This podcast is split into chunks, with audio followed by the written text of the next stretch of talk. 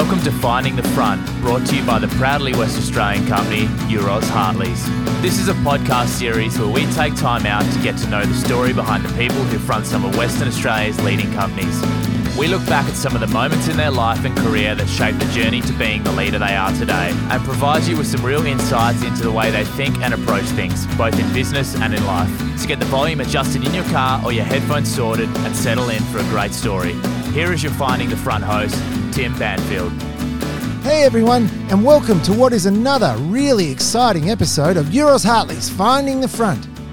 As our listeners would know, Euroz Hartleys is a proudly Western Australian company that provides a diversified wealth management and financial services offering. Another part of the business that is an important part of the fabric of the organisation is a belief and passion to give back to our Western Australian community, which I would just like to touch on before we introduce our very special guest.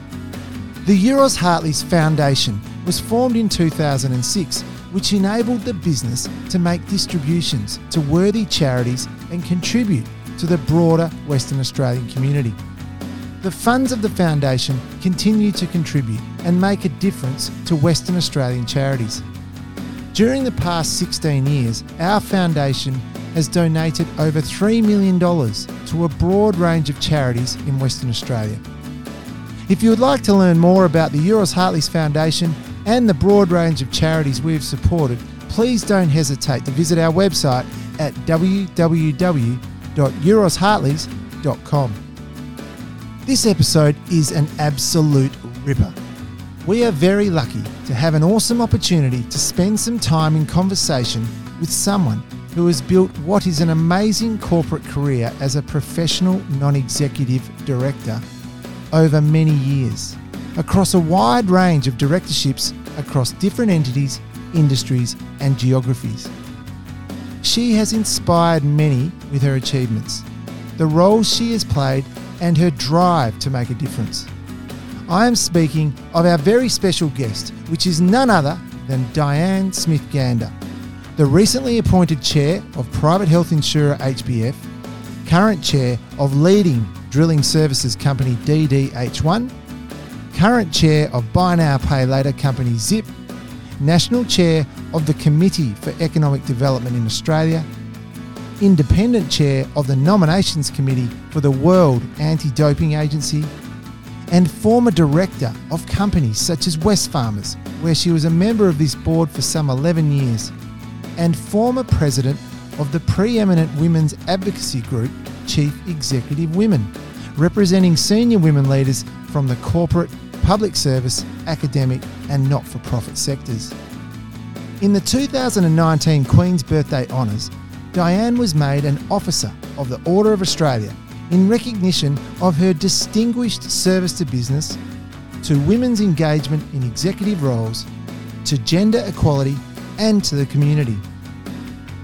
This is such a wide ranging conversation where Diane shares with us her experiences in life from growing up in Alfred Cove, WA, to school, education, and the massive amount of accumulated experience she has learned and gained through a hugely decorated corporate career, which is still going. This really is a privilege. So, without further ado, it gives me a huge amount of pleasure to introduce to Euroz Hartleys Finding the Front, Diane Smith Gander. Welcome, Diane, to Finding the Front. It's a real privilege to have you on the show. So, thanks a lot for coming in. Oh, thanks, Tim. I'm really happy to be here. Yeah, great, great. Well, on behalf of Euroz Hartleys, we, we are really excited to have the privilege. Well, I know we've tacked a little bit with Danielle, but now we've got a time and it's great to have you. So, look, one of the things that I just wanted to highlight with regards to your role in life is that you've been you had such an amazing career and you really are an inspiration to many aspiring women and men around Australia. And I think that's a given and I'm going to get to that in time. Part of the Finding the Front podcast is to provide our listeners an opportunity just to get to know you and the background around our corporate leaders, and in this case, you, and learn about the experiences and moments in your life that's shaped you. And I have done a bit of homework around where you've grown up, and I noticed that you grew up in East Fremantle. Is that right? Well, Alfred Cove. Alfred Cove, right? Yeah, near enough. Yeah, yeah. And so back then, when you were growing up in Alfred Cove, tell us a little bit about that. And I'm just interested, how big was your family? What did your mum and dad do? That sort of thing. So my mum and dad were married in the 1950s. They were lifelong partners, and they bought a block of land that hadn't been cleared in Alfred Cove. Canning Highway was through, but there was still off road to get to their block. They had had a unstable financial sort of background in their families, things that hadn't gone well. They'd both been in regional Western Australia and ended up in Perth because that's where the families needed to go for medical care and financial reasons and so forth. And so mum and dad were really motivated to not have a family until they had a roof over their heads that they could call at least partly their own. So mum and dad were married for seven years before I came along as the oldest child, and that was a bit unusual in the 50s. Right. Mum, of course, had to leave work when she became pregnant, but they built the house that I grew up in with their actual very own hands because bricks were still a war were a war supply, and so in the early fifties they were in short supply. And when Dad toddled off to Midland Brick to try to buy some bricks, he was told there was a five year wait, and that wasn't on their plan. So they made a cement mixer and they made the bricks by hand. Sunbaked cement blocks. Mum made the last 4,000 by herself because dad was laying the bricks. So they had friends and family help out. They laid the slab themselves and they got the house to plate height before they could get a loan from the bank and then Wow. finished it off. It's different when you grow up in a house where you've got the photographic evidence of mum and dad, you know, having made it themselves. That's pretty inspiring. Yes. That would have had a big impact on you growing up.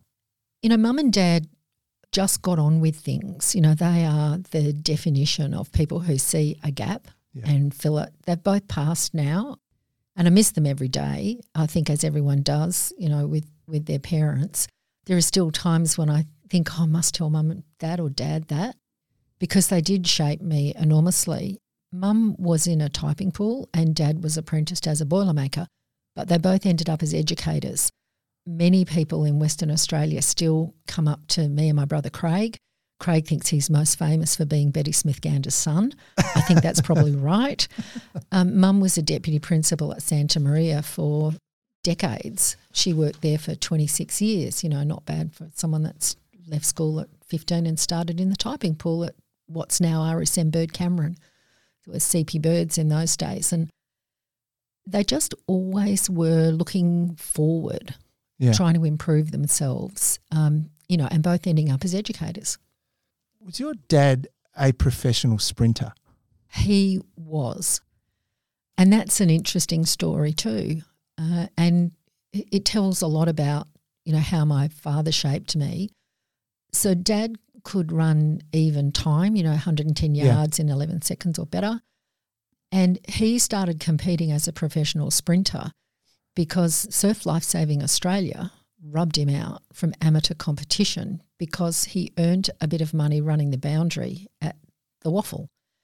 Uh, Dad then went on to umpire in the WAFL Gosh, for tough one. 40 years. It was really tough, you know, um, because Dad earned more money running the boundary than he did as an apprentice. And, you know, he's trying to build a house and get a family going. Yeah. Um, and he was a really gifted athlete. And so it was a great shame for him.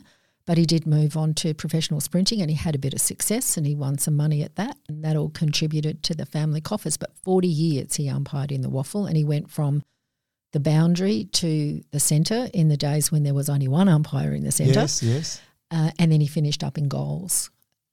Dad felt the injustice of that, being rubbed out of amateur um, competition at surf, you know, particularly deeply. He was a beach sprint champion in Swanee, Netherlands, and I think he would have gone a very long way. You know, he would have potentially, you know, translated that into Commonwealth Games appearances, this sort of thing. And one of the biggest driving factors for my father was when something was unfair, if it was unjust. And he really gave that to me. And it's one of my biggest drivers. And it's why I have ended up much later in life as such an advocate for gender equity and for other people that are discriminated against it comes from my dad's reaction to his experiences as a, as a young man. Thanks for sharing that, Diane. It, it's an interesting point that your dad went from boundary to centre to goal. So he went through the whole generation of uh, umpiring opportunities. He must have loved his footy. He loved his footy. He commentated for a short period when we lived well. in um, in Kalgoorlie. I, I, think he was a much better umpire than he was a commentator. No, but w- we got shoved off to um, shoved off. I should probably say the politer term uh, off to Kalgoorlie in the middle of a nickel boom. Uh, Dad had qualified as a trades teacher. I was ten at the time, and you know I had been at a big primary school in Melville so big that you didn't get to play team sports until you were in grade six and seven. And I went off at the end of grade five. So I didn't know the rules of netball or any of those sorts of things. And at the first week in my new primary school, where I wasn't landing too well, we had qualification for netball. And of course, I didn't know the rules. So I ended up in the worst team, um, you know, the lowest graded one. We didn't have a coach. We had none of that. Well, you know, I've told you my parents saw a gap, they'd filled it. So the next thing you know, mum's making the uniforms for the worst team and dad's become the coach. Well, that lasted the whole way through the season. We actually won by a country mile in our grade because dad was able to cobble together the collection of misfits. Yes. Which was pretty much all the Indigenous kids that were in the school plus me. Yes. And we were all athletically gifted. So we were we were a pretty good team by the time Dad had done with us. He's moulded. He's moulded. but he also picked up a because he what did he know about netball? You know, hardly anything. He picked up the rule book, read it from start to finish, and whistled the grand final for the A grade. And so not only did he umpire the footy, but he umpired the netball. Gosh, uh, did you have fond memories of being in Kalgoorlie? Mixed, I'd have to say. Yes. Um, for me, in the last two years of primary school, um, I had been in a really progressive primary school in Perth, and so I'd actually done the curriculum. Right. So I didn't do anything much in academically in the last two years of primary school, but it really showed me mum and dad, you know, in at full, you know, gallop, buying a two thousand dollar house out on the last street completely renovating it, dad getting involved with people at, you know, his first really big career type job and, you know, being in a syndicate, pen, pegging a, a, little claim, you know, north of um, Kalgoorlie where my granddad had actually prospected for gold years and years before.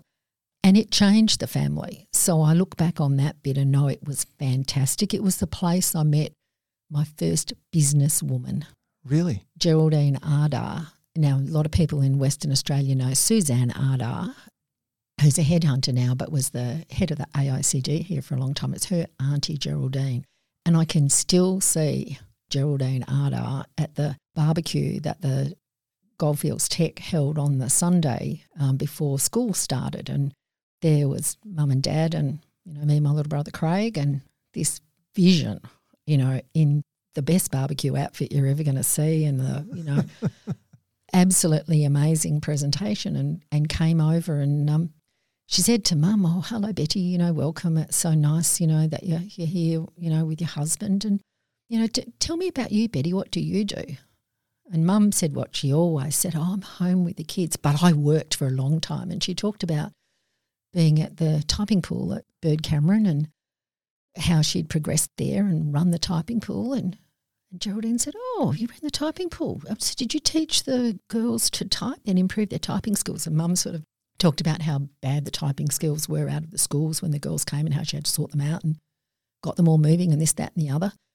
Upshot, next day, mum was employed at Goldfields Tech teaching typing. No so way. thank you, Geraldine. you know, she set mum on her path to, to being an educator because it was during the nickel boom they couldn't get teachers. No. You know, it was the same as it is now. You know, workforce was your big issue. Yes. So Kalgoorlie changed the fortunes of the Smith Gander family very much for the better. So I look back on it from that point of view with a great deal of fondness. Oh, fantastic. So you ended up moving back though to yeah. uh, Alfred Cove and attended Melville senior high school. I did. Yeah. Because mum was teaching at Santa Maria and there's no way I was going there. right. so, school as a general rule, isolating that little bit where you were, you'd already sort of caught up with what you did in Kalgoorlie, but school as a general rule, you enjoyed? no, it was really difficult for me. Really? Yeah. it really was. I'm academically gifted. So, Right. you know, it was relatively easy for me, but Okay. I didn't fit in particularly well. Never sort of really found my niche Yeah. at school. Wasn't a popular kid. You know, probably a bit too opinionated, you know, a bit too sure of some things, bit too quick to grumble about injustice, you know, the thing I talked about getting from my father. Yes. Yeah, so school was not easy for me at all. Academically, you did well. Yeah, I did fine. Yes. Um, you know, I, I'm born late in November, Right. and you know, in those days, you know, so I, I finished high school just 17. You know, went to university, you know, still under the legal drinking age. Needed a gap year, didn't get it. we were talking about it earlier, but one of the questions we like to ask on, on the show is Did you know what you wanted to do when you left school? And I know that you did go on to go to university, but did you have any ideas through your upbringing as to what you might have wanted to do? I thought I might have been a teacher like mum and dad, Yeah. but I wasn't really sure. And I did best in science subjects because I had the best teachers in my science subjects. So then I thought, oh, maybe I'd do something in science. So I went into science, but I had a real hankering that I might be a lawyer. Right. But the only reason I thought I was going to be a lawyer was because I had two cousins that I looked up to, you know, and one of them was a lawyer and the other one was an economist, you know, and I thought they were both amazing and they were both at university, had been at university. They were older than me. So I thought, well, I've got to go to university and do something. Yes. So I went into science because it was my best subjects. But that changed after a couple of years. You changed in, I dropped out. well, went into economics or I dropped out. dropped I out dropped of out, for a number of years. Right, yeah. okay. I played basketball. I got married. I travelled. You know, I, I worked in nothing sort of jobs. yeah. Um, and then my husband then pushed me very hard to go back to university. And so I went back to UWA and did an economics degree part time. Right. So I'm glad you touched on basketball because it's such a big feature of your life. You had a passion for basketball that took you through to state level. Yeah, I, look, I sta it started in Kalgoorlie. Did it? You know, Right. so I was playing netball there, and one of Dad's mates, you know, I think from school said, "Oh, look, you know, your daughter's tall. We need another kid in the basketball team. What do you think?" So I, that's how I started playing basketball, and I was better at it than I was at netball. And I found netball very constraining. I don't like the way they cut it into thirds, and you're only allowed in bits of it, and it's a bit more of a static game. So I Right. liked basketball, I like the freedom of basketball, and you know, Smith Ganders play sport. You know, Yes. that's just how it went. Yeah. Mum was a great tennis player. Dad was good at everything.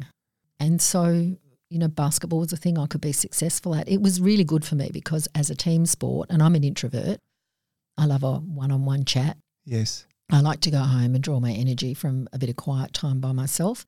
So it was really good for me to learn extrovert skills and learn to be part of a team. And it reinforced, you know, what mum and dad had always taught me that if you put in effort, you get good outcome. Sport also alludes to sporting committees, sporting organisations, that sort of thing. Now, I know that part of that was you could see with your dad and mum, they got right involved. They encouraged that with you? Yeah, they were on every committee, you know, that needed people. And, you know, you're at Alfred Cove, it's a growing community. Everything needed people. The church, the kindergarten, all those committees. And so when I was 18, I was the secretary of the local basketball association and it was a big job, Right. you know, but mum and dad thought that was a sort of normal thing to do and they taught me how to do the role. Um, so that was my sort of first governance outing. Yes, that's the foundation. Tell me, with the basketball, how did it finish up with your, your career? You went on to play for WA? Yeah, I played for WA, but I was not always a certainty. Right. And that taught me a lot as well. Two years in a row, I was reserve. And then another year, I got injured two days before we were travelling. So it was, you know, not the wonderful experience. And when I was reserve, my dad in particular was very firm on me that you behave as if you're going. So a lot of reserves, you know, they get a bit slack about training and so on and so forth, but not this little black duck. but it is character forming, you know, when you know you have to participate, but you're not going to get there. So it's been a good, that was a good experience for me, learning, you know, to take the rejection of, of not making the team, but having to face into it by being with the people that had made the team for months and months at daily training sessions. character building stuff. Very character building. In your future life from there, clearly team though did become quite important because you're you're part of a number of teams when you look at boards, you look at the organisations you're involved in. Did you take a lot out of that when you talk when you talk about sport, basketball particularly, the the inclusion and you said it did provide you a way of external externalizing and be getting involved with other people. It wasn't really until I was working at Westpac with teams where the task was big Right. and hard and really important to the organisation, you know, where the stakes were really high, that I, I really learnt what teams were all about and what my role was as both a member of a team and the leader of a team, and, you know, particularly the latter. No, so I was at, at Westpac in a time when the organisation was completely transforming. You know, the work was coming out of the branches into central sites. Westpac was late to that movement, and so we had to get on with it. We were doing a lot of technology change at the same time. And if we got it wrong, it really meant a lot to the organisation, a lot to the people that worked in the organisation, and a lot to the customers. You've got 8 million customers, you know, 72,000 staff, you know, 40,000 of them in the retail bank. Huge. And, and you, you're the ones that determine whether the day's going to be a good one or a bad one. That really focuses your mind. And I learnt from a, a guy called John Morschel, who had run Lend Lease and became the chairman of the ANZ Bank, about how to really think about my team and to get the most out of my team by delegating more and empowering more. And because things are often clear to me, I can see the landscape pretty quickly. I come up with an idea. I think it's a great one. And I learnt from John that if you take that idea and you ram it down your team's throat, they are not going to tell you much about where the wrinkles are on that idea. What their thoughts are. Yeah, you become too oppositional by being too clever. And so he taught me a whole lot of techniques about how to really get my team to participate. And that's stood me in great stead right through my career. So I think sometimes in the boardroom, I'm actually told that as a chairman, I curate too much and don't let you know exactly what my own perspective is. Right. And that's been interesting feedback. It's like, okay, um, you know, reveal your ideas a bit earlier now in the process, which was exactly what John was telling me all those years ago not to do. Gosh. We'll get to Westpac in a moment. I just wanted to quickly go back and just complete your education because you went on to do not only your economics major at UWA, but you went on to do an MBA at the University of Sydney. And then you were awarded an honorary doctorate of economics from UWA. That's pretty special. Oh my gosh, getting that honorary doctorate was incredibly special. Um, and it was also very special because Michael Chaney, you know, who I know someone you've spoken to and someone I have a very high regard for, was the chancellor at the time and made sure that he was there at the graduation ceremony where I received my honorary doctorate from him. So he Oh. conferred it on me. And those are the lovely things uh, in a career, you know, because he's been someone that I've learned a great deal from sitting around a board table with him at Wesfarmers and being able to, you know, ask him questions about difficult things I've had in chairmanships that I've had. And particularly when I was chairing Broadspectrum, he was a fantastic mentor to me at that point. Yes. So how how does your education go in these circles? It's like just- you never stop learning. I think the minute you stop learning is the time as a director you should hang up your boots and say, okay, it's not for me anymore. Well, that is a great way to transition into, I suppose, the next stage of your life where ultimately you started out into a career and that included getting further education in terms of the Australian Institute of Company Directors, governance, that sort of thing. But you started a career and that started out with Westpac and it went to McKinsey. But I just wanted to possibly start with regards to maybe bringing the listeners in to a little bit more context around your career so that when we go through this, we can draw on some of your experiences and insights, which are without doubt very, very interesting and very relevant to to life in general for people looking to get into a director's role or even just a corporate and a senior role, whether it be men or women. And I just want to start. So bear with me, Diane. You're a professional director. You've got a diverse portfolio of directorships across different entities, industries, and geographies. You're an advocate for gender equity and you're a past council member and president of some 13 and a half years. So, quite a significant period of time of chief executive women. For those listening who aren't familiar with Chief Executive Women, Australia's preeminent women's advocacy group representing senior women leaders from corporate, public service, academic, and not for profit sectors. I'll come back to that because there's a lot to do there. Corporately, you're now chair of buy now, pay later company Zip, which is headquartered in Sydney. You're chair of drilling services company DDH1, headquartered in Perth. Chair of private health insurer HBF Health, which is Perth. National Chair of CEDA, CEDA, which is the Committee for Economic Development in Australia, head office is in Melbourne. A non executive director of AGL Energy based in Sydney. Then we'll go to education. You're chair of UWA Business School Advisory Board.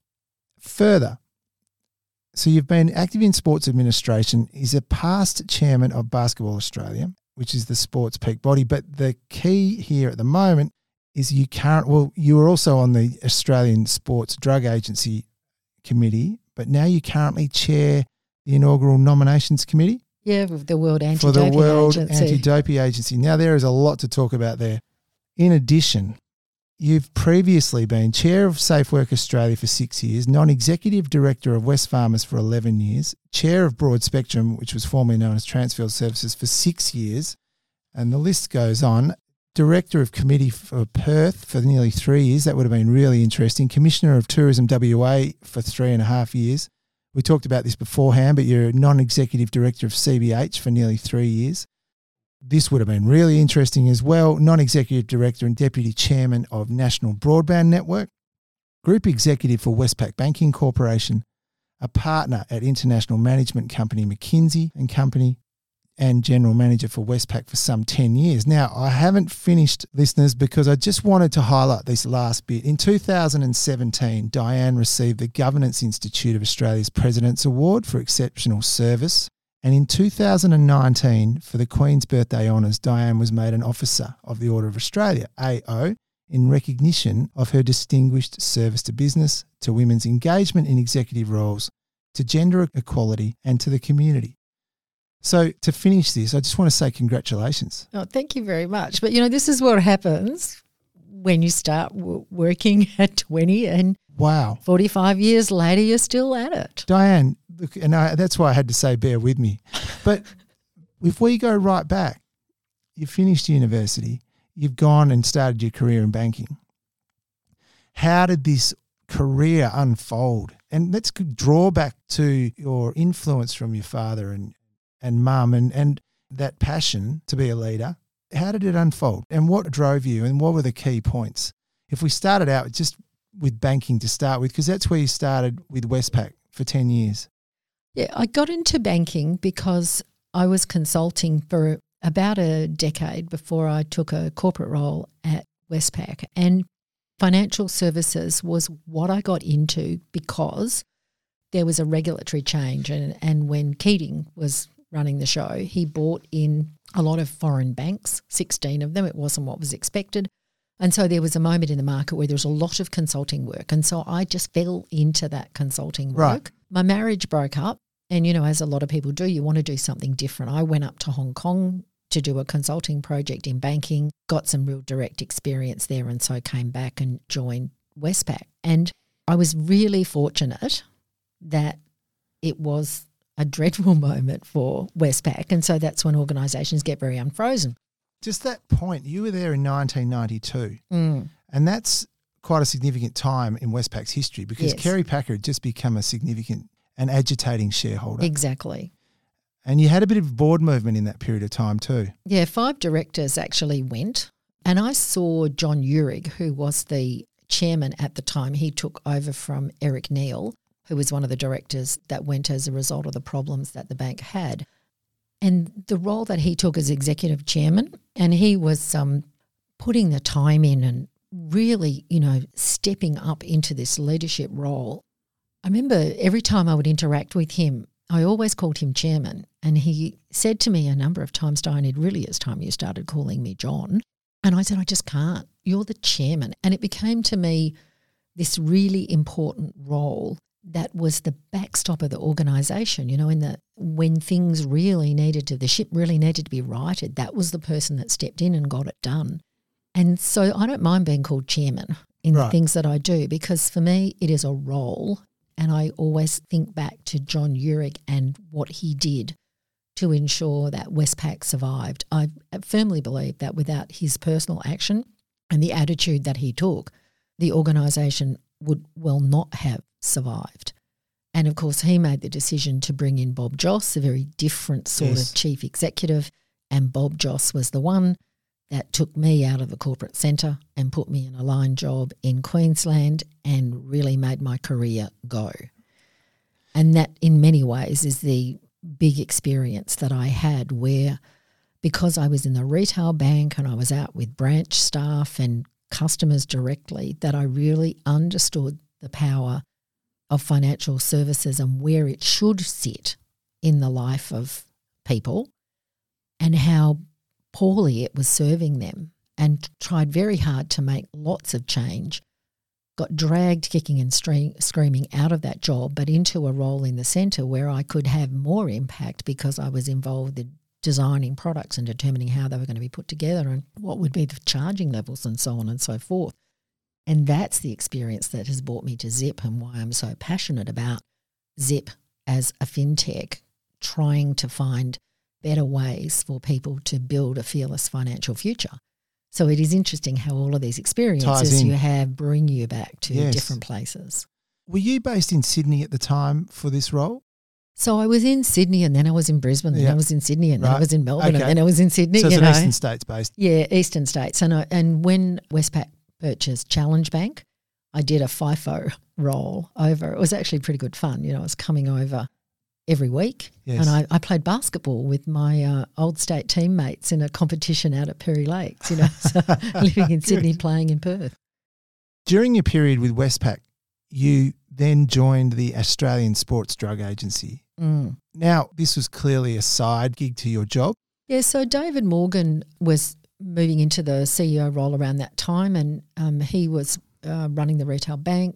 So he he was my boss at one point, and there was a woman called Anne Sherry, who many people will know, very highly regarded, prominent Australian businesswoman, and she was running HR. And so they were looking for different ways for people to get development. And so outside directorships in non-conflicting areas was something that they were very keen on. Yes. And with my sporting background, they thought it would be good for me, you know, to to find a board where I would get, you know, a different sort of stimulus and an understanding of governance. And so I joined the Sports Drug Agency board and initially chaired the um, Audit and Risk Committee there. And then when the foundation chair of it, Senator Peter Baume, left, I became the chair leading into Sydney 2000. Well, I was going to say, I mean, I was living in Sydney at that time and it was an amazing period of time. Sydney was alive. Screens everywhere throughout Circular Quay. I mean, it was such a, and going to the Olympics. Well, I didn't actually go because no, because I had left and gone to work at McKinsey. The timing wasn't fabulous. And the Australian Sports Drug Agency was important to me because I learnt very different things there.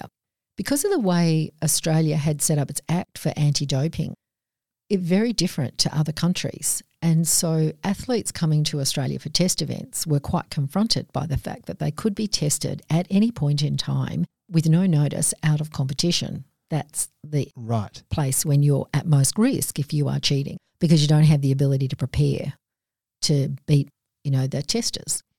And this was a major concern for the IOC and for many sports as to how athletes were going to manage this. And you- you do have the issue of athletes that may be in jurisdictions where the anti doping wasn't as well developed. And Yes. so they don't have the education and the potential for inadvertent use of substances that they're not supposed to be taking, you know, is much heightened. So there was all of this politics and concern about athlete protection and how we would be able to do that. And so it was a really good development opportunity for me because I saw things from very different angles and a great deal more about the sort of political process. And it's so it's very interesting for me now to see WADA, the World Anti-Doping Agency, going through governance evolution and enhancement and becoming even more athlete centric and to be part of that as the chair of their inaugural nominations committee, you know, the complete independent who reviews the people that they're putting on all their different committees. And so has quite an impact over who are going to be the voices at those head governance tables for anti-doping globally. Gosh, Diane, we could possibly just move to the World Anti-Doping Organization and has that is the mandate of that organization go not only at international level but down into the roots of sport across the world? Like, is it where does the mandate sit for that? Well, you know, WADA is a collaboration between the governments of the world and the sports movement. Right. And so it works through um, national anti doping agencies, regional anti doping agencies, but it also works in a collaborative fashion with academia around research, around performance enhancing substances. It has a very strong education committee. And each of those bodies, you know, sort of sees their remit as sport yes. in its entirety. Okay. And so while they may not have direct responsibilities vis-a-vis, you know, grassroots sports in Australia, the work that they do around that research and education focus in particular is going to be very influential at all levels of sport. The role of technology in this must be getting bigger and bigger. Is that correct? Yeah, keeping a, an understanding of where athletes are and the ethics of this is a really interesting open conversation in sport at the moment. You know, should an athlete be required to give their anti doping national agency the ability to geolocate them based on their phone? You know, this is an interesting ethical question Yes. because you want to know where the athletes are all the time. And, you know, it used to be a very manual process and now there's system support about how that happens. But you know, how far do you take that? And so these are the sorts of conversations that occur around the different governance tables in WADA. It's fascinating Oh, to sure hear those conversations. Yeah. I don't have a part to play because my Right. job is about, you know, finding and assessing and recommending to the, the WADA governance bodies who they should put on them. Yes. But it is uh, very interesting to hear the conversation that goes on. Oh, well, we're on sports, you went to chairperson of Basketball Australia. Could you just give us an insight into what you were able to do with that organisation? And in many ways, you unified the sport, and is the way I perceived it. Could you just give us a bit of an understanding because it ties well into what you're doing on the wider perspective. It ties well into your background with basketball. It, it was an interesting time for me because the sport was under pressure to unify. And of course, today it is not unified because the National Basketball League, the men's leagues, have separated out from Basketball Australia and operate as a separate entity, which is a very good model, I think, for the sport. You know, any sport does need to have a really strong professional showcase. It needs to have you know, good success for its national teams, it needs to have vibrant grassroots. It's a bit of a three legged stool. You've got to get those things all in balance, otherwise, the stool will wobble. Larry Sengstock, who was the CEO of Basketball Australia when I was there, and of course, a storied four time Olympian and Yes. fabulous basketball player, taught me that. Um, he had a very strong philosophy around it. And it was a real delight to, to work with him in the time that I was chair. But there was this notion that the unified way was the best way to get the three legged stool not to wobble. That proved not to be the case. But it was a difficult time because the sport was in some problems, hmm. particularly the men's leagues, and a number of the men's teams were not really making money. Of course, the Wildcats in Perth were the poster child for Yes. how to get it right. So I did spend quite a bit of time with Nick Marvin, who was running the Wildcats at that stage, and with Jack Bendat, the owner, both of whom um, were very generous with their time. Uh, and we did have some quite disagreements, Nick and I as well, you know, which is, uh, I, think, when you can then have a great relationship going forward is a, a real mark of respect between two people. Um, so I was a chair for a short period of time. I'd actually taken over from David Thodey because he'd had to step aside when he got the top job at Telstra and Yes. didn't have the time to do it. Um, but I think sometimes you can be a transition chair where you go in for one term and perhaps you break a few eggs, but hopefully the omelette that you make is tasty enough that sometime down the track people will go, yeah, actually, that was a good contribution. Um, so I think I was a bit polarising in the time that I was the chair of Right. Basketball Australia, not so much for me, but for the task that had to be done. Yes. But when I look at basketball today and see the continued strength, the grassroots participation, the boomers going really well, you know, Opals, um, and the men's national league adding teams, I think I can be well satisfied that Larry and I did a pretty decent job back in the day. Very interesting. At this point in time, you're really now starting to forge a career into some pretty serious roles within corporate Australia. And, and the one that stands out is to start with your role with the National Broadband, Network. How did you manage to navigate your way into being in that position? Just from, say, from a position of someone aspiring to start their journey in that sort of role. So in this case, you're starting out as a non-executive director and you graduate through to being deputy chairman of something that is of national interest. And I'm just interested in how this unfolded. So I think your first question about, you know, how do you aspire to something like that and put your case forward to be involved? When I was at McKinsey, um, I worked in uh, transactions. So uh, post merger management, after two organisations had announced they were going to get together, what do you do next? Right. Um, and, and my job was to, you know, help get the synergies out, you know, make a, a, a vibrant one company to come out of two. And you know, I did a lot of this, you know, year after year, many different transactions. And you'd get with a chief executive and they'd say, okay, you know, what's the story? What do I have to do? And I would say, well, actually, it's what you did the last two years, which is going to be way more determinant of how successful you're going to be. So let's understand that. Let's understand how truly acquisition merger fit you are and, you know, step forward. And that's what non-executive directors, you know, bring. They they bring what they've done in their career in the past. And I think if you want to be a NED, you need to understand what it is you actually have to bring to the table. And too many people think that that is about summarizing in delightful reverse chronological order all the things that you've ever done. And somehow the chairman of the board that you might be aspiring to join or a headhunter is going to, by some process of osmosis, work out what it is that you bring.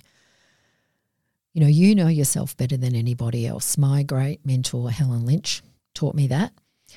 And what she taught me was that I had to take all of my experiences and the skills and the way that I like to work and be able to synthesize that into a statement about why I'm relevant for a particular board. That means that I have to understand not just myself, but also what are the needs of that board. You know, I've got to do work, due diligence outside in before I'm even approached to understand what the strategy is, how the, they're travelling from a financial performance point of view, how strong is the balance sheet, what opportunities does that create for them going forward. McKinsey taught me to always have a perspective. And so you need to have that perspective ready to go to be able to describe why you're relevant for a board. And, and that was what I did with NBN Co. Um, I looked at it and I thought, wow, you know, the things they're going to be trying to do, standing up this large organisation, that feels a lot like some of the things that I did way back in the day in bringing the work out of the Westpac branches into central sites and the work that we had to do. It's sort of a bit of a reverse thing, you know, you're Yes. rolling out rather than rolling in. Yep.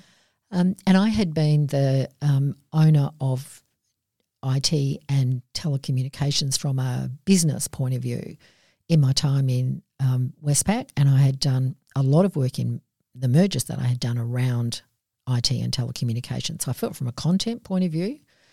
Um, and so I thought, I think I've got something to say for this particular directorship. Um, and so I actually rang the headhunter and said, How do I get on the list? Yeah. That was how it happened. is that right? Yeah, and, and as it it turned out someone that I had worked with many years before was in the government department that was, you know, um, doing the work. And, and so when the long list came through of names, this person said, Oh, that's an interesting name. How did that name get on? That's, that's different, you know, Yes. different sort of thing. And so I've, I probably owe a lot to Smith Gander, you know, once written down, never forgotten. Tell me, Diane, when you were on the NBN board, there was a lot of conjecture around the rollout. Okay, how do you, um, you know, cost pressures, where's it going, speed, all these things that, do you see that from a board side as relevant to your role, or is it more of a management role in terms of these underlying things that are always raising this, raising their head in the press, for example?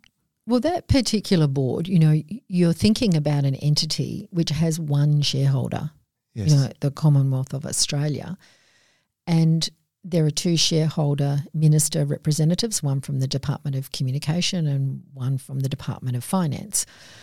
And they give you really a statement of expectations, and you have to ab- abide by that. Now, you can put a different perspective and have an um, a point of view. At the end of the day, you have to work with that shareholder. It's no different to the way the Keystart board operates because there is a single shareholder, the uh, state of Western Australia. Um, and you need to understand your director's duties very clearly and your responsibility to protect the entity and act in the best interests of the entity. But the shareholder, you know, will have their perspective on what that best interest is. And, you know, clearly you need to have the right conversation with them. So it did teach me a lot about how to make sure that you did cut the delineation between what management are responsible for, what the board is responsible for, and then the voice of the shareholder. Right, right. Very interesting. I note that when I introduced you, we, we said a diversified portfolio. Well, we jumped from telco to CBH grain. And yeah, there's a little bit of overlap there. You had the roles concurrent times. And CBH was an interesting cooperative at the time when you were on it. You combine that with the National Broadband Network, and there's a, is there synergies around those two in terms of anything that you could draw on?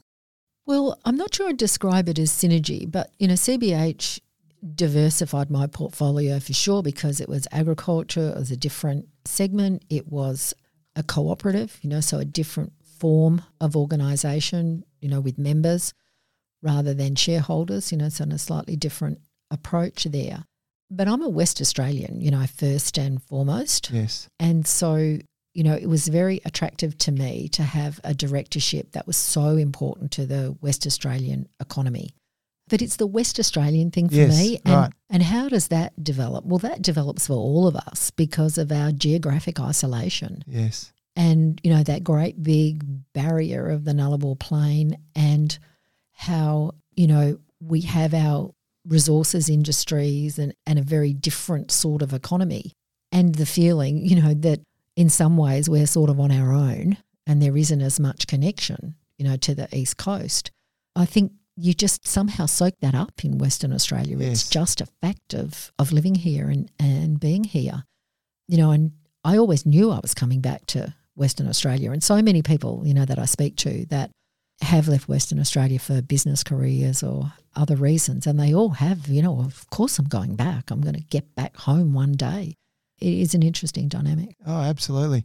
They've had a, absolutely good time of it at CBH in the last year. Yes. Record crops. Yeah, they've had record crops. You know, I think they've had a couple of really interesting leadership changes, you know, putting Jimmy Wilson in from resources. You know, he ran BHP Iron Ore, brought a very different focus, really strong logistics and operations. And obviously, you know, Ben McNamara now came out of that operations stream, but someone who was an investment banker, you know, Yes. started his days as an, an accountant. So I think CBH is well placed to continue to be a real West Australian champion. Yes. It's a great point you make about the geographic isolation that we have in Western Australia. And you're probably as good of authority as anyone to talk about tourism, being on the Tourism WA Commission and the Committee for Perth. Mm. which flows in from your roles at CBH. How did you, sitting around the committee with tourism, what are the sorts of things that you could throw in the air to get people to come over to Perth and make it attractive for them, make them stay, that sort of thing?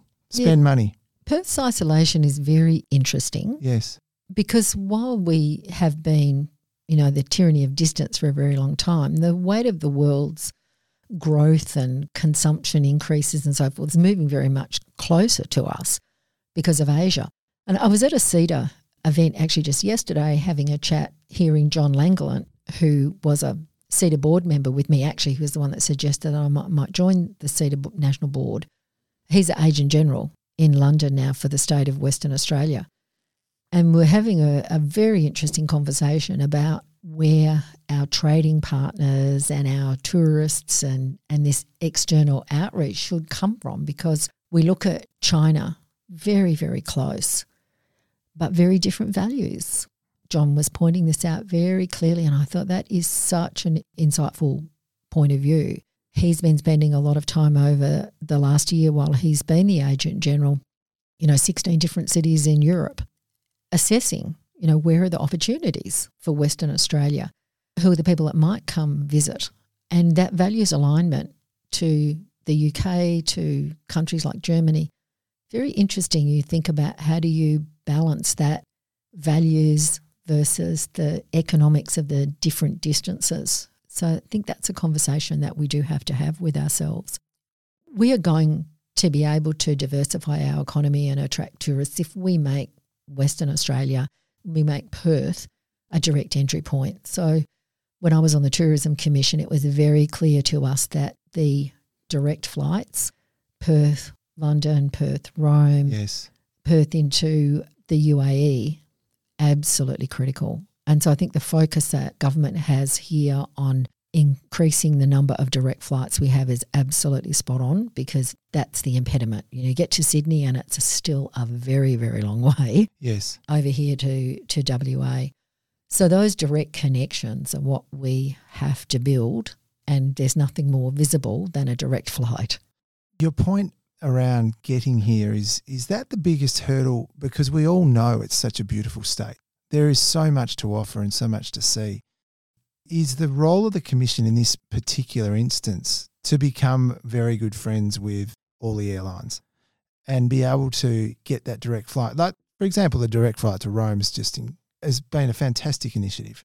So just talking about airlines and getting involved with airlines, these direct flights, how do we make sure we're on their thought process around making sure we're direct to wherever we can go? Well, I mean that's really the, the job of the Tourism Commission and the you know the department that they sit in. What's really important, I think, is that when people get here, they actually get a good experience. I remember going to a tourism roundtable, and Adrian Fini's father was there, and he is an icon of you know property development, hospitality in uh, in this state. And he told a you know story. Sort of said, you know, if someone comes around your house, you make sure you know how many visitors have, you've got. You make sure there's enough seats for everyone to sit. You make sure you have enough wine glasses, enough food. You clean the house before they come. You put some flowers around. You make it all very welcoming. You get ready. So the problem with Western Australia when it comes to tourism is that we call out and say, "Look, it's fantastic, isn't it amazing? Oh, look, we've got a direct flight. Nothing else is ready." Right. you turn up and there's not enough taxis, there's not enough buses because, oh, we've had another nickel boom and everyone's gone FIFO. You know, so this Dutch disease of boom and bust and we're hell for leather on resources all the time. But then when there's a bit of a, a downturn, we put the gas pedal on on our other industries, particularly tourism, and all the tourists get whiplash because the gas pedal goes on, it goes off, it goes on, it goes off. And that's not a way to diversify a, an economy in a sustainable way. So we need a lot more thoughtfulness about where we put the investments and, and to do it in a more sustained fashion. Yes. Oh, thanks for that. Perth being the hub, do you think we've got potential to be able to become like a, a- a gateway into Asia and turning it into more? I think Perth's got huge potential, but we've also got quite a lot of challenges. You know, we are a very spread out city, you know, 150 kilometres top to bottom. when you think about the sort of infrastructure that you need to have a city that's shaped like that with everyone clinging along the coast, it's a very expensive city to run. I remember when Sue Murphy was running the Water Corp, she told me if we had our city as an infilled sort of circle, like a ball, rather than a long skinny thing, we would have enough water pipe for a population of 33 million people. So we've got, you know, two and a half million people funding water infrastructure that in another, you know, geographic construct could serve 15 times as many people. Right.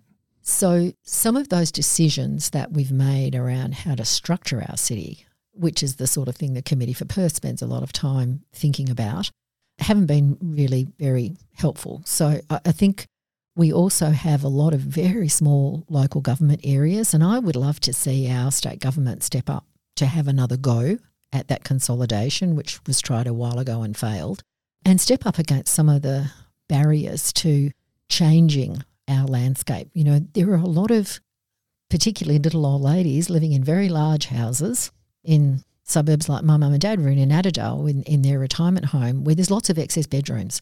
We know we don't have enough housing. How can we release those excess bedrooms so that people are, you know, able to um, access more affordable housing? Well, a really good way would be to get rid of stamp duty and move on to land tax. Right. You know, CCIWA did a a big report recently that just showed how impactful that would be. And I think we've got a budget that's well in surplus, and we've now got a lot of firepower to address some of these sacred cows that we haven't addressed. And I, would really like to see our state get very bold. Yes. You know, courageous about some of these things. You know, now now is not the moment for half heartedness. Diane, just progressing through your roles in terms of where you've been chair, you alluded to this earlier, but your role with Transfield Services, which rebranded into Broadspectrum, and I, in doing some reading, this was not a straightforward role as chair in terms of what Broadspectrum we're looking to do. And my limited look at it was that you were providing contract services into for the Australian federal government into the regional processing centres or detention centres. Correct? That's right. Yeah, and then also that included Nauru and PNG, Manus Island. That's right.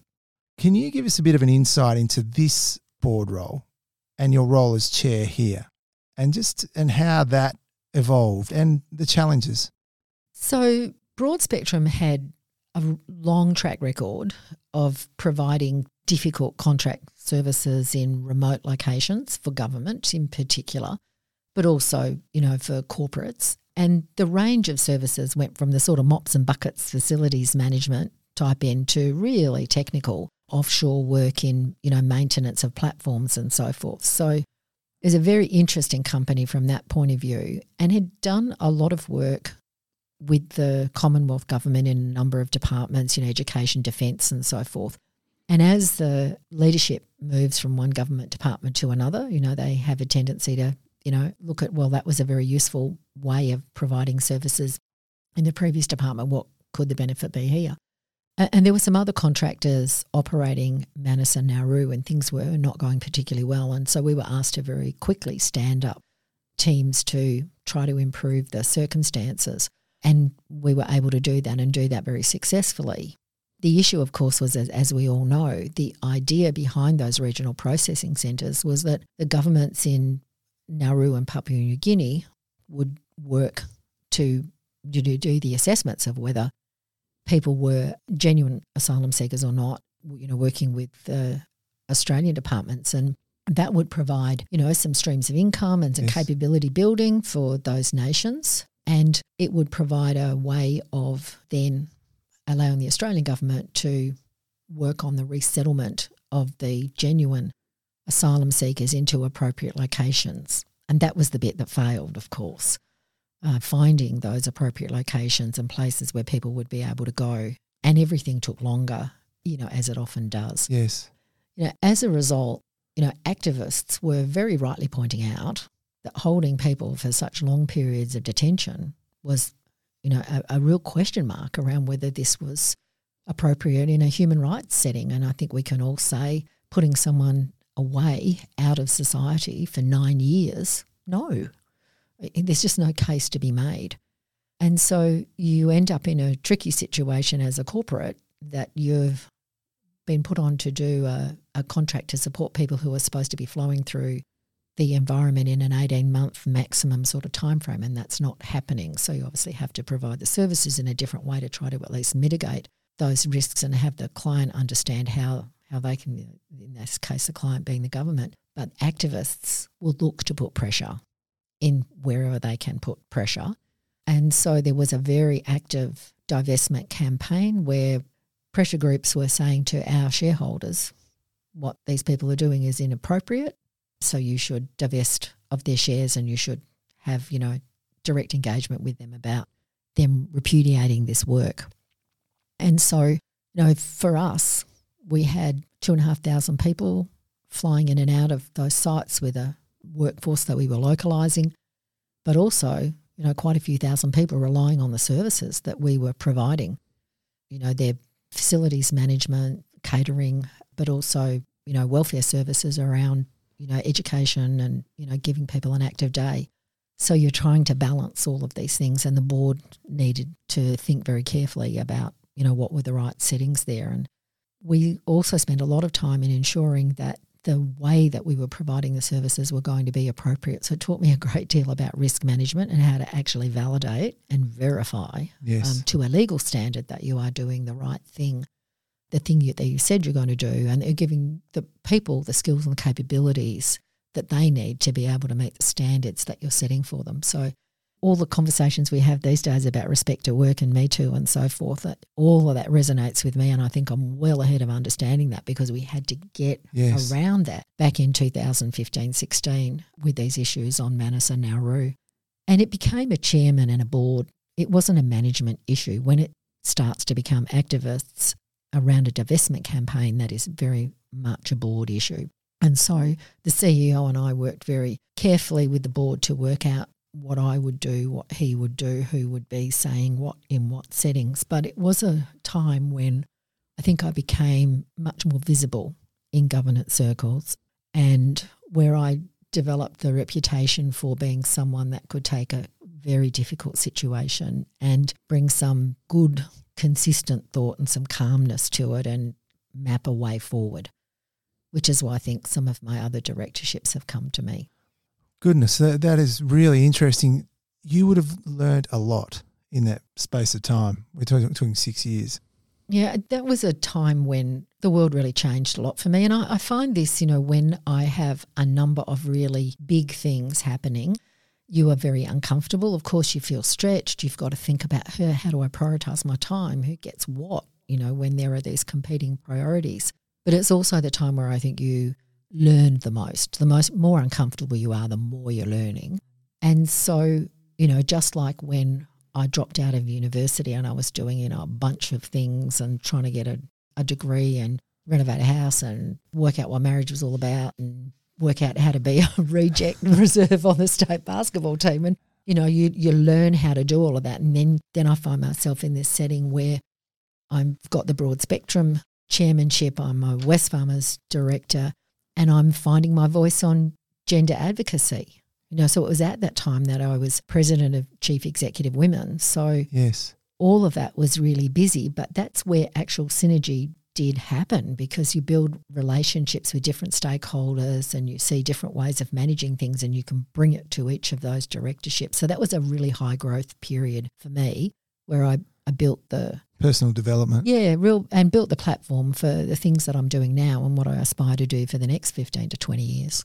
You talked about your role with Wesfarmers. You loved it, clearly. You were there for 11 years. And what did you take away from working with such an iconic organisation? Yeah, I mean, how can you fail to not be so attracted to a directorship like Wesfarmers, you know, a company that's been around for more than 100 years, that's transformed itself from a farmers cooperative into, you know, a really storied listed company, you know, in, in the top 20 companies in Australia by market capitalisation, at one time when I was on the board, we were the largest private sector employer with more than 200,000 people. You touch the lives of so many people. It's like I was saying yes. about my time at, at Westpac. I, I think I am very motivated by companies that are able to make things better for people, for their employees, their customers, and, you know, for the nation in general. And Wesfarmers has such a strong ethos around making the places that it is better and being thoughtful about where to make its community contributions. You know, think about the arts in Western Australia would be nowhere near as vibrant if it wasn't for Wesfarmers Arts and the things that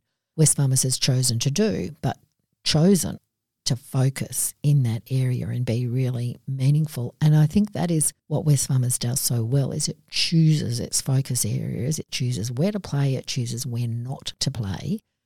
And it is a very transparent and open organisation. So the standards of reporting. And, and I think that's what made it such an appealing place for me to stay for such a long time was because it does change, you know, because it yes. sells businesses, it buys businesses, it builds new divisions, but it does it in a very transparent and open way and in a technically very excellent way with a great care for its people.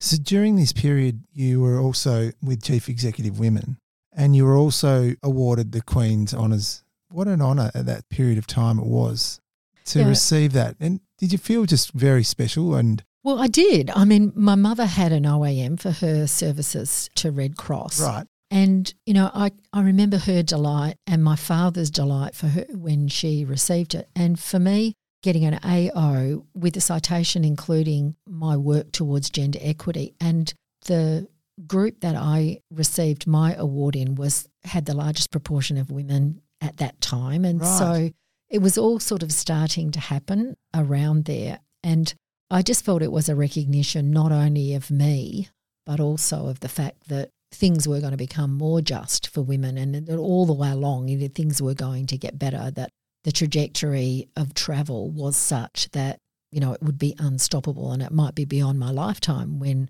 we achieve real equity, but women will sort of eventually get there. The citation distinguished service to business, to women's engagement in executive roles, to gender equality, and to the community. Fantastic. Yeah, it's lovely, isn't it? Yeah. And I, I pinch myself sometimes. You know, someone said to me the other day, "What do you, what do you think that seventeen-year-old kid, you know, going to UWA would think about you today?" You know, sort of go. I think she'd be absolutely shocked, but sort of pleasantly surprised at how the whole thing played out. And you know, some people say to me, What's the secret? You know, how did you build the grand plan? You know, and I was like, No, there was no grand plan. I, I really did think I was going to get a degree, get a sort of interesting job, get married, have a couple of kids, maybe, you know, but definitely get married. And, you know, and I just didn't see any of it. It has evolved over time. And, and part of it is because my parents put the default setting if you say yes rather than no. So there are certainly times when I have said, oh, sure, yes, I'm happy to do that. When I've thought, why am I doing this? like, and also, as a woman of a certain age, you do reflect on oh, if I say no, they might not even offer me another opportunity ever again. Because women are expected more than men to say yes to things because we are supposed to be the nurturing ones and the ones that put ourselves out, the ones that do more unpaid work, that do things for free. And so there is that setting for, for women of my age and that bit of concern that, well, maybe they won't ask me again because they'll assume I'm not interested, full stop. That part of it's been tricky, you know. Yes. I was talking to a group of young men in Utah at the University of Utah in a fraternity and about leadership. And there were questions at the end. And, you know, these are 19, 20 year old men, hard for them to quite work out what to ask a woman like me. And so one of them asked that sort of question that you get when no one knows what to say. He said, well, what's the most difficult challenge you've ever had? And sometimes just in the moment, the truth comes out. And out of my mouth came being a woman. That's the most difficult challenge I've had in business is actually being a woman and going through the uncertainty of how do I react in this setting? If I react this way, what will it mean? You know, and of course men have the same thing, you know, as they're trying to build their career and they're asking themselves about what opportunities they should take. But I think it's at a visceral level for women because we have this what will my style say about me? What will I'm wearing say about me? You know, the sort of words I use because we get this feedback all the time. Yes. And so you do understand that double bind, that you are expected to be a certain way, and often you're casting about to try to find out what way that is supposed to be. And then you sort of get some feedback and you share that feedback with one of your female colleagues, and they say, oh, that's really weird because they told me exactly the opposite. So then you're sitting there going, oh, we're not quite sure how we're supposed to be. But yes, being a woman has been challenging. A woman in business, it has been challenging. Gosh, Diane, thank you for sharing this. And, and does it go deeper than that when you're going for these roles? Has it gender been a problem? It's no longer a Right. problem because I think that, you know, my track record now speaks for itself in a lot of ways. And I'm much clearer about what I'm good at and what are the opportunities that I should be prepared to uh, to go for. But in the past, I think gender has been a bit of a blocker and an issue. And it will still continue to be this way until we really normalise women in sort of 50% of roles and we normalise, you know, women's style as not needing to be different to men's. Because I think at core, men and women are not actually wired that differently. It's the diet of experiences that you have that makes you react, that builds your style. Your role with Chief Executive Women is a passion. I can tell that. I can tell that straight out from your body language and the way that you talk about it. Role of women in leadership, the role of women supporting women in pursuit of their ambitions. And then not only that, but demonstrating leadership. You can be what you can see, that sort of thing. And the leadership programs that you've put in place over a long period of time through this organisation have been very well received. Tell us a little bit about Chief Executive Women. And you've, you spent 13, 14 years of your life there. Well, I've been a member for that long. You know, Chief Executive Women was started over 30 years ago by Barbara Cail. She was an entrepreneur because she couldn't get a role in corporate Australia commensurate with her skills and experiences as she saw it. She started a business magazine for women. She interviewed the 17 women she could find who she thought were really senior female business leaders in Australia, including my, my mentor Helen Lynch in, in that group, Carla Zampatti, Imelda Roche, uh, who started Nutri-Metics with her husband Bill. Uh, Vale Bill just recently passed. And she got them together for lunch to thank them for being in her magazine, and they decided to form Chief Executive Women. Is that right? That's And how it started. That's how it started. And the first thing that they did was they decided to put their hands in their own pockets and start a scholarship fund. And the first person who got a scholarship was Helen Conway, who went offshore somewhere to study something that her company probably should have sent her to. And she became the first head of the Workplace Gender Equity Agency. Now there are 800 members. My period of the presidency, um, 15 to 17, was about getting an equal dialogue with men, getting an equal share of voice, because at that stage, Liz Broderick, a very good CEW member, had started the Male Champions of Change as part of her role as the Sex Discrimination Commissioner. And men were having a lot to say about gender equity, and I thought women should have at least as much to say, if not perhaps a little bit more, because we had the most to gain. And as 51% of the population, we should have 51% of the, you know, powerful positions and Yes. etc. And so that's what my presidency was about. But you know, the thing is, it's 2022 now. That's 2015. We're talking seven years.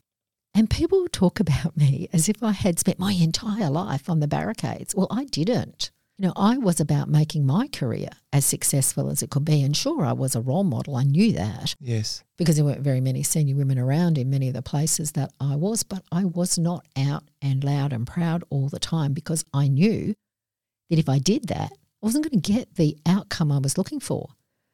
You know, if I was the one that was always saying it wasn't fair or we needed more women here or this, that, or the other, or don't talk that way, it just went underground Right. and you didn't get, you know, to where you needed to be. And it was really only after I had been on the Wesfarmers board for a number of years and had a number of these roles that I felt I could stand up as the president of Chief Executive Women and say it very loud. So Yes. I'd been doing lots of more community service things and, you know, involved with pro bono activity and so forth. And and I think that was the underlying theme of my Australian honour. But I did actually get a lot done in that period between, you know, when I started at, at CW in a, around 2015. I was on the board before, but then, you know, between then and, you know, 2019 when I, I received my honour. So I, it is interesting how you can look back and think at the actual reality Yes. of how much time you've spent on, on this topic, but how people see it. But it did clearly shape you in terms of where it's directed you going forward with that honour? Did you would you say combined with your role with with that group? You know, the honour did make me think about you know the importance and the impact that you've had. Yeah, yeah. and the and the importance of that role modelling. You yeah. know, and I had never been one to put my hand up for awards. No. But I'm in the WA Women's Hall of Fame, which I think is lovely. I don't know who oh. nominated me for that. And I have a West Australian of the Year Business Award, you know, at one point. And so I've got a lot more comfortable with having those things and talking about them and, and encouraging women to nominate other women. And so I always have one Order of Australia nomination on the go. Right. Because I think as an award winner, you should try to nominate people. And I do tend to nominate women although I did did nominate a man recently I think very deserving and can't understand why he hasn't already got an got an honour. But I think you need to participate in these things. Yes, yes. Just moving forward, and we're we're sort of in bringing us into current day, but you've just recently taken on the chair role for HBF. That's right. Yeah, that's exciting. Yes, the Cocker is fabulous. and, you know, like I said, I'm a very strong West Australian. So I'm very pleased to be involved with HBF. But, you know, health is such an important area. And haven't we seen that through the pandemic? Yes. But, you know, I just believe that our health system, while it is one of the best in the world, you know, our health outcomes are fabulous. Now, we do have a lot of problems with our Indigenous population. The gap there is just completely unacceptable and really absolutely needs to be dealt with. But it's pretty clear to me that unless we have some major reform and major change, we are not going to be able to continue with the fabulous health outcomes that we have had. And the cost of healthcare is going to be such that not everybody will be able to afford it. And having spent eight years living in the United States, I know what that looks like. Yes. And I like the way it looks over here way better than the way it looks over there. So, you know, I think sometimes I sort of feel, oh, I have so many different issues and so many things I'm passionate about. But but at the end of the day, I think it is all driven by this let everyone have a fair opportunity. You know, I, I believe in equal opportunity. I don't think that always leads to equal outcome. But there are some areas where we have to be more focused on equity of outcome. And health is one of those because from a purely pragmatic point of view, if you just put the social justice thing to one side, if you think about the economics, a healthy population is way cheaper to run than an unhealthy population. Yes, yes. And so we uh, we need to really start focusing on on how we can make the change. Our federation doesn't help us. I think net net federation is a positive benefit for Australia. But when it comes to health, the delineation between the funding and who is responsible for what decisions, I don't think is right and needs a complete overhaul. And certainly, you know, some of the ways that we think about private hospitals versus public hospitals and, you know, the cost of care. And then also, you know, we have legacy hospitals. They like to have their beds filled. And that may not be necessarily the right way to treat, you know, particularly some of our more rapidly growing issues like mental health. I'm not yes. sure that inpatient overnight stay hospital is the right place and setting for improvement in mental health outcomes. So, um, you know, it's different issues that I focus on, but I think they all have this underlying thread. It's an interesting point you make around the cost because the cost is going to translate into the premium. Correct. Right. And the premium is becoming more and more difficult for the everyday Western Australian to pay. Well, I think affordability across so many things needs to be a really key consideration for us. And, you know, the premium that a private health insurance member pays, they need to think about what that looks like in terms of the payout ratio that they receive over the life of their insurance policy. And so helping people to understand that equation, you know, making people more financially literate on all sorts of levels, I think is very important to us as a society. Very important for women in particular, you know, who are the ones who do end up with, you know, higher rates of end of life type poverty. We know that women over 55 are the largest growing segment of homelessness, for example. So clearly something going wrong when superannuation outcomes are so different, you know, men to women and so forth. And I think that conversation about private health insurance and how does that work and how do I think about my long term cost of health as an individual. You know, we don't equip our kids at school well enough to start thinking about that. We don't have good communication and education about it. So, you know, another big topic, It hey? does. we could talk for a long time. we could that. indeed. I just wanted to also, when we talk about current day, your role as chair of DDH1, the diversity of this portfolio just keeps in, intriguing me. We've gone now from health to drilling services in, Well, in know, Western Australia, and it and I know it, it sort of stems back to the, your role and and what you do is you are a professional non-executive director that sits on boards and in many cases chair them because you're very good at what you do your role with DDH1, when you look in this and you've got a, an aggregation of drilling businesses together that are forward looking when you look at the mining sector, you know, they're out there drilling the, the ground. Yeah, look, DDH1, what a great story. Really good West Australian company that's a national champion and will be an international champion. You know, with the acquisition of Swick, the underground mining outfit, you know, brings us um, contracts in Europe and uh, in uh, North America. But look at Western Australia. I mean, it sort of seems if there's any mineral you need, anything that you're going to dig out of the ground, and it's something that's important, Western Australia will have more of it in higher quality deposits than anybody else. You know, how does that happen? We are just so fortunate here to have that amazing set of resources and, and DDH works on finding those and then helping people, you know, exploit the production of them in the most cost effective manner. You know, what is the commonality across all of these things? Well, I'll tell you there's one bit of commonality is that the shareholders, the advisors, the current board sought to ask me if I'd like to be involved. So they saw something in the way that I do my work that would be additive to uh, to what they were doing. And I think with DDH1, you know, they knew I had a passion for things West Australian Yes. and they knew that I had a, a good sense of how to ensure that a listed company met all of its obligations. And so, in floating a company, when you want to change it from you know one sort of organisation to a different sort, you want a chairman that has seen where it wants to go. So I think that's what uh, that what they found most compelling about me, and I just love their passion for the business and their ability to change and grow. And you know, I think there were probably four or five female employees, and now you know we've probably got about fifty. You know, so in a couple of years we're we're pushing forward along that. And isn't it interesting that the drillers are finding that you know having women out in the field is not actually life threatening? That that works okay, and they actually do some things you know pretty well. You know, a bit more attention to detail on some things, a bit more care on care on others. You know, but uh, you know, I've had a, a fantastic time with DDH1. It's been, of course, a very difficult time with the border closures during COVID and Yes. the need to have COVID protocols to ensure that resources production can keep going. And I think that's one area where I don't have too many arguments with the state premier around the closed border because we did have to make sure that we, we didn't end up with a situation like Brazil did, where they lost a lot of production Yes. over the COVID period. But I did have an argument after we got sort of around to the sort of Christmas of last year where I think we could have opened up a little bit earlier.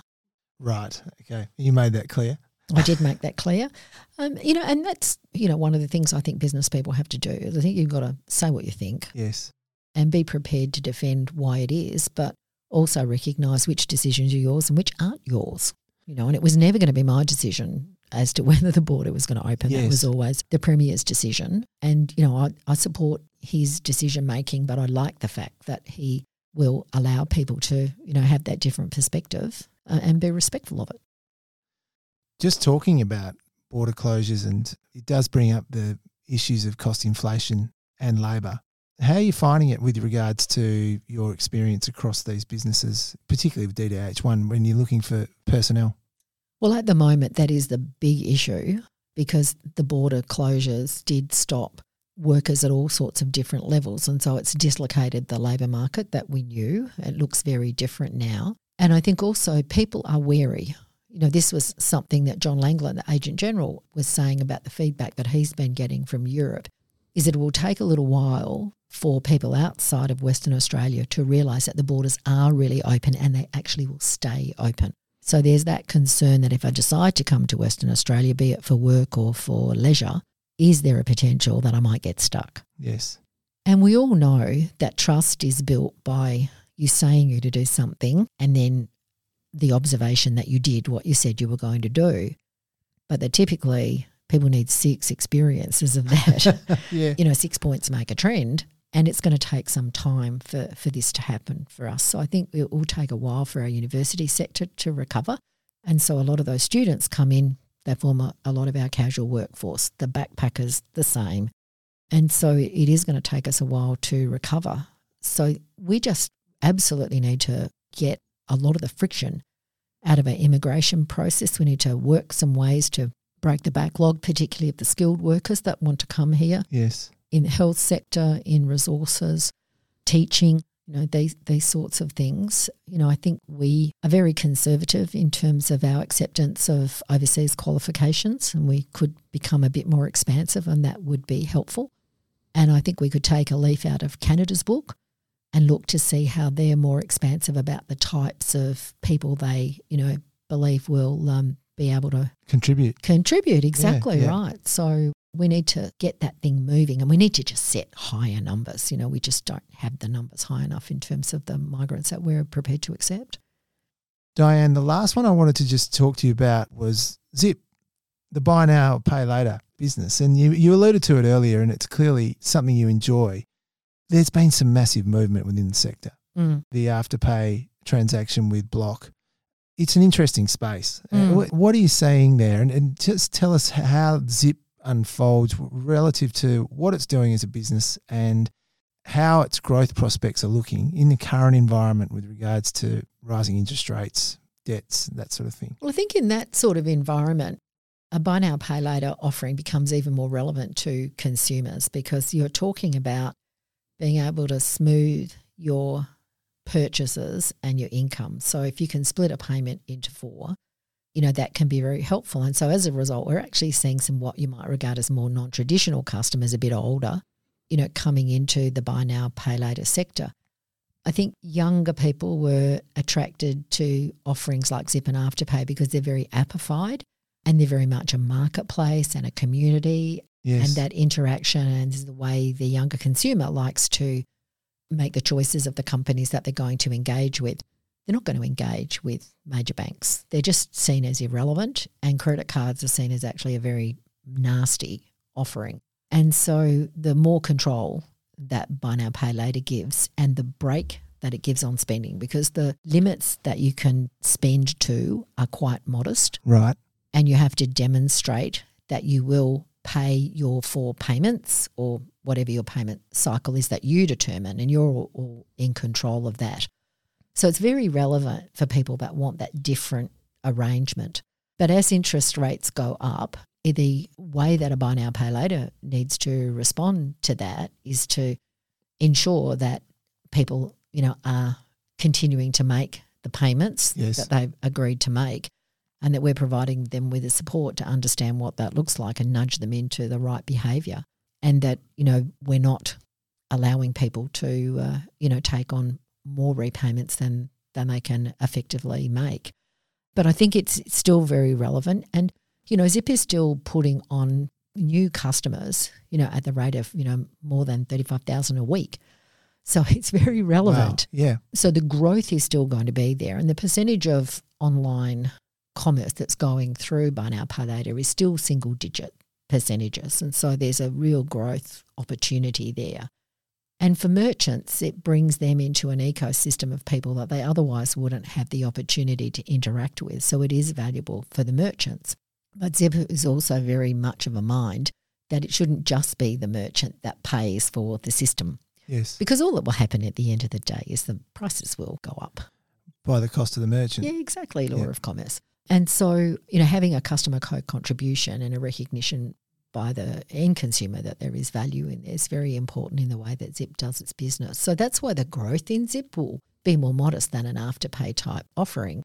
But I think it's more sustainable over the longer haul. And that's the task in Zip is now that the market is saying, well, okay, growth is one thing, but we really would like profitable growth only, please. And we'd like you to demonstrate the pathway to profitability. Well, we already have a profitable business in Australia, so we have no problem with that Yes. demonstration. Our US business, which you know has the opportunity to be quantums larger than our Australian business, given the size of that market, is the one that you know we need to demonstrate you know what the pathway to profitability is and how how we will get there. So that's our task for the next couple of years, and that's a hard message, you know, in a environment where people have been used to, you know, oh, last quarter to this quarter, 175%, you know, et cetera, et cetera, all- all looking on the top line growth. And now it's like, yeah, but actually, how much revenue did you make and how much of that actually fell to your bottom line? So, you know, an old person with grey hair like me is, is pretty valuable in this type of world. I'm used to that.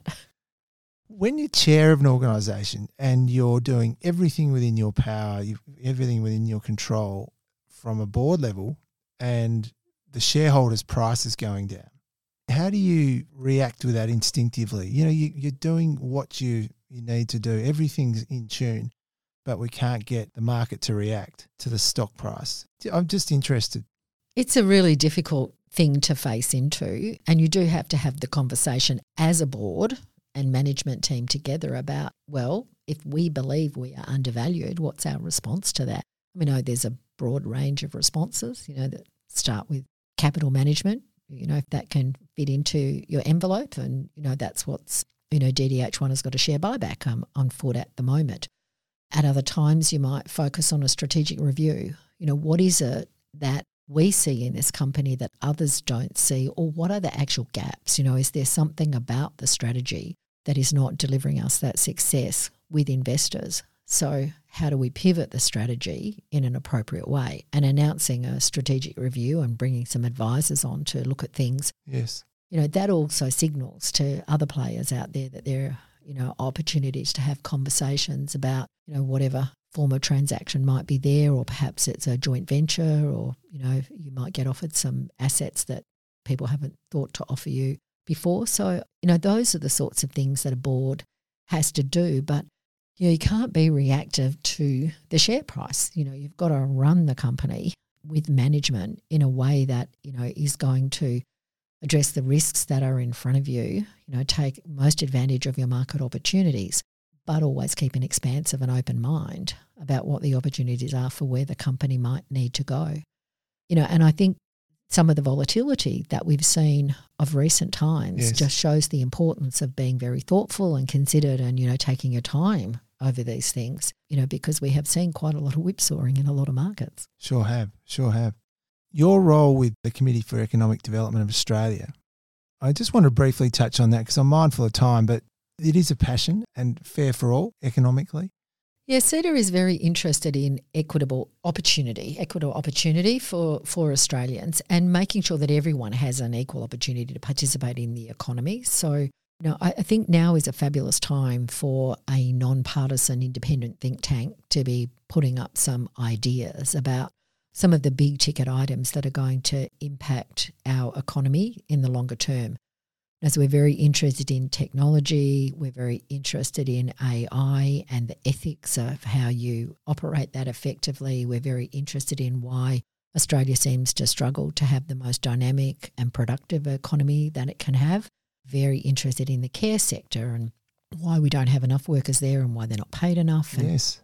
so illuminating these issues, I think, is is absolutely a very valid role, and you can see that it's understood by the you know sectors, not just corporate Australia, but across not for profits and government and so forth, because we have a vibrant membership in CEDA, and it's you know the largest membership organisation of its sort in Australia, and members are highly engaged. You know they really like the conversation and contribute to the research that we're doing. And so, of course, as a non executive director, how fabulous to be on an economically oriented think tank where you get to sit around the table with some of the best economic thinkers in the nation with people who have been in very senior public policy positions and to have a team of economists that are generating, you know, absolutely fabulous research that's very it's different to academic research. It's very pragmatically focused. The idea is for it to be, be very actionable by public policymakers. And so we're trying to help our members to be able to have all of the tools and the skills they need to have the advocacy for the public policy settings they want. So we will talk about menus of public policy settings that would improve things uh, for Australia's economic outcomes. But really, at the end of the day, it's about our hundreds of members being able to understand Yes. that public policy landscape and do their own advocacy. Gosh, you would have so many takeaways from the conversations you have at this level, which Yeah, you, uh, they're amazing. and then you ta take it out into your current roles in terms of, Exactly. well, I mean, what an opportunity. Mm. I've got a couple of questions around, not necessarily related, but what do you think about Bitcoin? I don't think about Bitcoin a lot. Which is that? Well, you know, the thing is that, you know, I think crypto, all of these areas are not something that Zippy is going to forge into. Yeah, You know, I think blockchain technology and the idea of distributed ledgers and trust and single source of truth and, you know, very secure methods of, you know, ensuring the provenance of assets and so forth, all of these things that the blockchain technology can provide support for us, you know, absolutely critical to keep that conversation moving and and it's, you know, a train that's just on its pathway. But where Bitcoin fits into that, who knows? I don't. I've never bought a Bitcoin. Uh, it's not something I, I'm engaging with because I don't see that piece of it as relevant to my set of topics. Yeah, no, no, no. It's interesting. I'll roll this into a couple of sort of rapid fire style questions, but you think about Bitcoin and then how it's operated in the last year, for example. How would you look at the current environment with regards to gold, interest rates, Bitcoin? If I make it a bit more inclusive into where we sit, Yeah, look, the thing is, what we knew in the past and a lot of our long run averages don't work at the minute Yes. it appears. A lot of our, you know, what we thought were fundamental truths, things that relate one way to another, correlations, etc., don't seem to be working anymore. So you have to assume that the range of possibilities that faces you is very different to what you may have seen in your scenario planning in the past. And there is nowhere that that is more evident than in climate change. You know, the range of outcomes that we are looking at, given the way our poor planet is reacting, are very, very different. And that's why, you know, there is so much attention on how do we understand both our transition and our physical climate risks and actually work as boards of directors to address those. I think we all need to start addressing it on an individual level as well. gosh, well, that is another topic we could talk yeah, we could talk about that for a good couple of hours. Yeah. Do you think though, Diane, when you look at where all the businesses you're across and, and your all your experience, how do you think the next sort of 24 months, 36 months is going to end up with regards to possibility of recession, interest rates, inflation? It's in the paper every day. But from your experience and what you're seeing, what do you think is going to unfold? I'm really compelled by some of the analysis that seems to suggest that we're going to have this very short, sharp downturn that's going to be caused by the supply chain dislocation that's fed into inflation. And that we are going to, however, come out of that very rapidly, and that even by the third calendar quarter next year, we might see interest rates, you know, being cut again. I like it because it feels um, a way more optimistic uh set of circumstances than some of the others you're hearing where people are predicting, you know, deep recession for, you know, two, three years. Why do I want the optimistic outcome? You know, I look at COVID, we were never going to have the V shaped recovery. Boy, we had a V shaped recovery. Yes. So I think V shape is, is more likely than not. So I'm I'm hoping for a V shaped experience over the next 12 months. Thanks for that answer. It's definitely a topic of conversation across governments, across reserve banks. And I think when you look at what's going on with everyday Australians, it's very topical as well because the inflation's having a, a big impact. The cost of living is going up. Mm. Oil. Have you got a view on energy in terms of the clean energy and the transition in this space?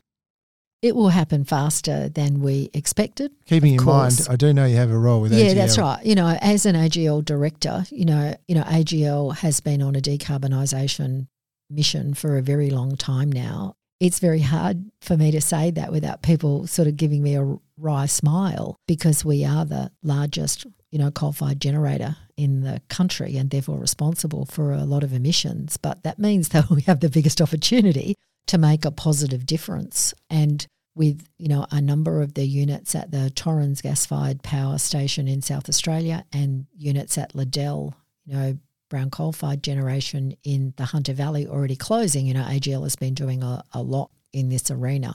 But certainly one of the things that we are seeing at AGL is that the uptake of carbon neutral, you know, our green products with consumers has accelerated. Right.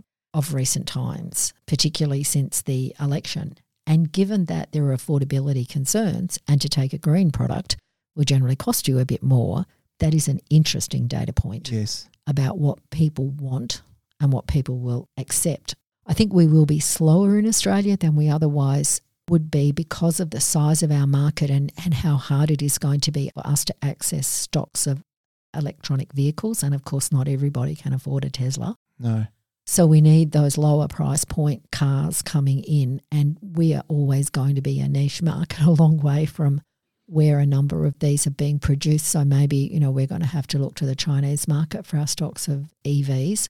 But the sooner we can get that dynamic working and have more EVs being purchased than, you know, petrol combustion engines, life will be a lot better. But the technology is just that little bit slow, you know, particularly battery technology to pair with our world leading, you know, rooftop solar penetration. Because at the moment, I think batteries are just not quite mature enough. You know, there's still safety concerns, combustion, you know, these sorts of things. Yes. But uh, I just don't quite know when the tipping point is going to turn up here, but uh, it's sooner rather than later. It's very interesting. One last one I, social media. what do you think about social media in terms of the next generation and where that's going to end up? We know that it's such an integral part of of life. I only have to look at my kids and the way they interact with it. Yes, I look at my younger nephew uh, and the way he interacts with social media. But, you know, even my older nephew, who's 31, you know, when we talk about, oh, do you know such and such a person, the first thing he does is pull out LinkedIn and have a look and yeah. see. And I've learnt to do it too. You know, I find it really, really helpful.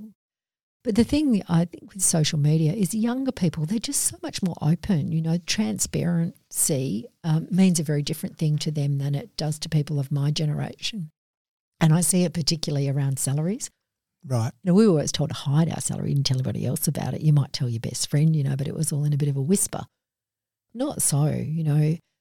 The younger people that work at Zip, they think we should just publish everybody's salaries. Now, as a non-executive director, my salary is published in the annual report, so it, and it hasn't been life-threatening for me. It's worked okay. So I think this is where social media, you know, is showing us that people are happy to be more transparent, but we also do need to be careful of it because when you've got something that's ubiquitous as this, there are bad actors all over the place. And, you know, at the moment, I'm sure we're all being driven nuts with the smishing text messages that we're getting. I like it, you know, phishing, spear phishing, and now we've got smishing, you know, SMS ishing, where, you know, I, I get I get one the other day. Your latitude payment has failed. Okay, I don't have a latitude account, yes. so I'm not expecting this text message. Delete. Yeah. You know, but not everybody does that, you know. And a classic phishing one I got the other day your HBF tax refund is available. Click here to find out how much it is. Now, that was an HBF internal yes. phishing training exercise, and luckily the chairman didn't get sucked in. But you know the horrible thing was, I knew immediately it was a it was a phishing training yeah. email. I yeah. knew that, but I still wanted to click. I actually wanted to see what my number was, but I was like, yeah, phishing. yeah, delete. yeah, so social media is a a fascinating thing, but I, you know, it's with us to stay. We need to learn to to use it in ways that we want to and protect ourselves from it when we need to. Yes, it's a very interesting time in that respect. I want to finish up in terms of. I know you're still passionate about sports. What sports do you love? You are a passionate skier, I know that much. Yeah, I like my downhill skiing, um, although climate change is making that difficult because you never know when the snow is going to turn up. I'm very fond of the Utah Jazz NBA men's basketball team. Right. But, you know, like I will watch pretty much any sport and really enjoy it. I'm a Dockers tragic. Yeah. Um, I don't follow them as much as I should, but you know, I definitely want them to be incredibly successful. But you know, I happily watch bike riding. You know, we all get sleep deprived during the Tour de France. Um, you know, so sport is um, a fun thing, but only if you don't know who's going to win. Yeah. and what is an incredibly busy schedule for you? How do you how do you escape? What's the downtime? Um, well, I've got a place down in Margaret River that I enjoy very much. You know, the drive down there is uh, a good, you know, Release. release for me. And you know, I I work out. I've got a trainer that I have a lot of respect for, who's keeping me fit. You know, the we've got certain goals to make sure that I'll not ever have to have my knees chopped or my you know hips done, etc. Yeah, Let's yeah. see how we do over the next twenty years. I've got a really vibrant set of friends, and particularly girlfriends. You know, a lot of whom are fellow members of Chief Executive Women who like to do the same sort of things I do. You know, like good wine, like eating out, like traveling, Yes. um, you know, and like to talk about interesting topics. You know, so uh, I, I feel very fortunate with the life I have. Well, that's not a bad place for me to say thank you. What an a- absolutely wonderful chat. Uh, Tim, It's thank you very very- much. My pleasure. It only happens because of the good questions. Oh, look, uh, there's a couple of things. On behalf of Euroz Hartley's, I just want to say thanks for the time because the time is valuable for you and, and we don't take it for granted. So thank you, firstly. And then congratulations on what has been a wonderful career to date. It's obvious when we talk that your career seems like it's going to go for infinity, but uh, you, you love what you do. You're passionate do. about it. You can see the way you, you react when you talk about the companies you're involved in. You speak from the heart, and, and it's been a real treat to be able to hear this firsthand. And I just want to also say that we will have such a great lot of feedback around what you've been able to impart because it's not every day that we get to hear it. I really do appreciate you being able to share with us. Uh, thank you. I really appreciate the opportunity. Good on you, Diane, and all the very best. Thank you.